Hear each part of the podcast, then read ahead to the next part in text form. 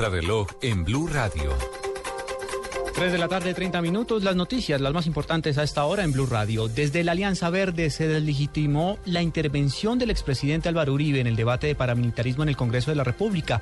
Proponen crear un solo estándar de justicia transicional para que este juzgue a alias Timochenko y también al expresidente. Diego Monroy.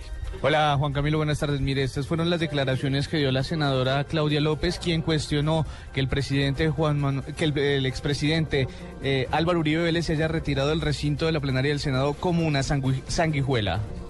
Huir por los pasillos del Congreso para evadir un debate es un espectáculo lamentable que es solo comparable metafóricamente como el de una sanguijuela huyendo por una alcantarilla. A eso no vinimos aquí.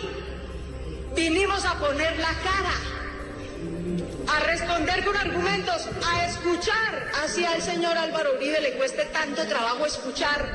Estas eh, declaraciones fueron, eh, una vez eh, escuchadas, fueron respondidas por el Centro Democrático. Así lo dio a conocer el senador José Obdulio Gaviria.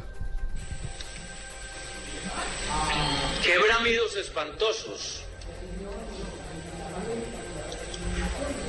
qué estremecimientos para oír al final que un ratoncillo fue lo que parieron. Eh, en estos momentos se encuentra interviniendo el, senador Horacio Serpa, quien está defendiéndose también de algunas acusaciones que ha hecho el expresidente Álvaro Uribe Vélez durante este debate de control político sobre paramilitarismo. Diego Fernando Monroy, Blue Radio. Y seguimos en el Capitolio Nacional porque el senador Cepeda, citante de este debate por paramilitarismo, cuestionó que el expresidente Álvaro Uribe no haya respondido por los señalamientos de vínculos con grupos armados ilegales. Catalina Ortiz. Así es, pues el senador Iván Cepeda aseguró que el comportamiento de la obra congresista del Centro Democrático Álvaro Uribe fue impresentable e irrespetuosa. Además señaló que Uribe no respondió a ninguno de sus cuestionamientos. Mintió cuando dijo que él no tenía ningún poder de vigilancia sobre las convivir. Él era quien presidía el Consejo de Vigilancia de las convivir. No hizo ninguna alusión a la relación de su hermano con los Cifuentes Villa en términos comerciales. No hizo ninguna referencia a lo que señalé sobre más de 24 testimonios que hay en su contra con relación a sus vínculos con paramilitares y narcotraficantes. Juan Camilo, hay que señalar que hace pocos minutos respondió duramente y con vehemencia a los señalamientos del senador del Centro Democrático, José Julio Gaviria, sobre, eh, sobre que él dijo que la mamá de Cepeda era la vocera de las FARC. Eh, el eh, senador del Pueblo Democrático dijo que eso demuestra su calaña y que es un hombre cobarde. Catalina Ortiz, Rural. 3 de la tarde, 33 minutos. En otras noticias, el ejército reconoció que no fueron atendidas las alertas tempranas en el departamento de Córdoba tras el asesinato de siete policías. Everton Amor.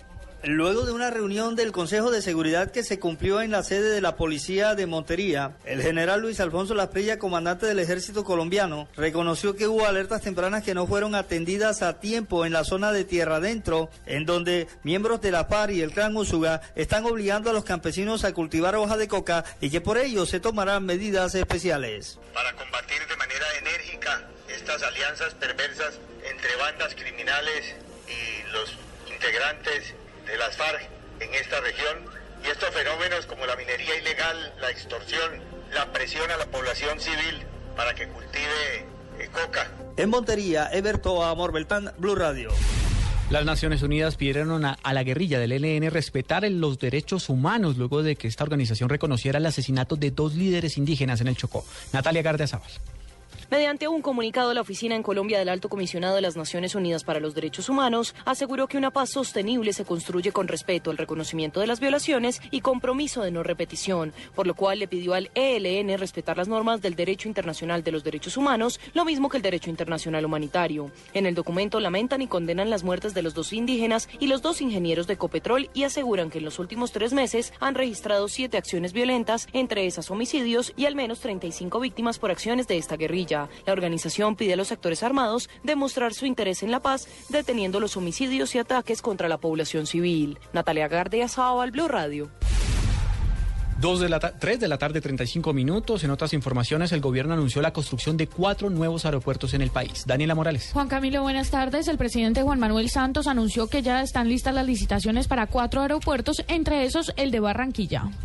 Mañana que abren las licitaciones para las concesiones de cuatro aeropuertos. Por un lado, el aeropuerto de Barranquilla, esa concesión que yo espero que eh, al terminar todo este proceso Barranquilla se vuelva el hub para todo el Caribe.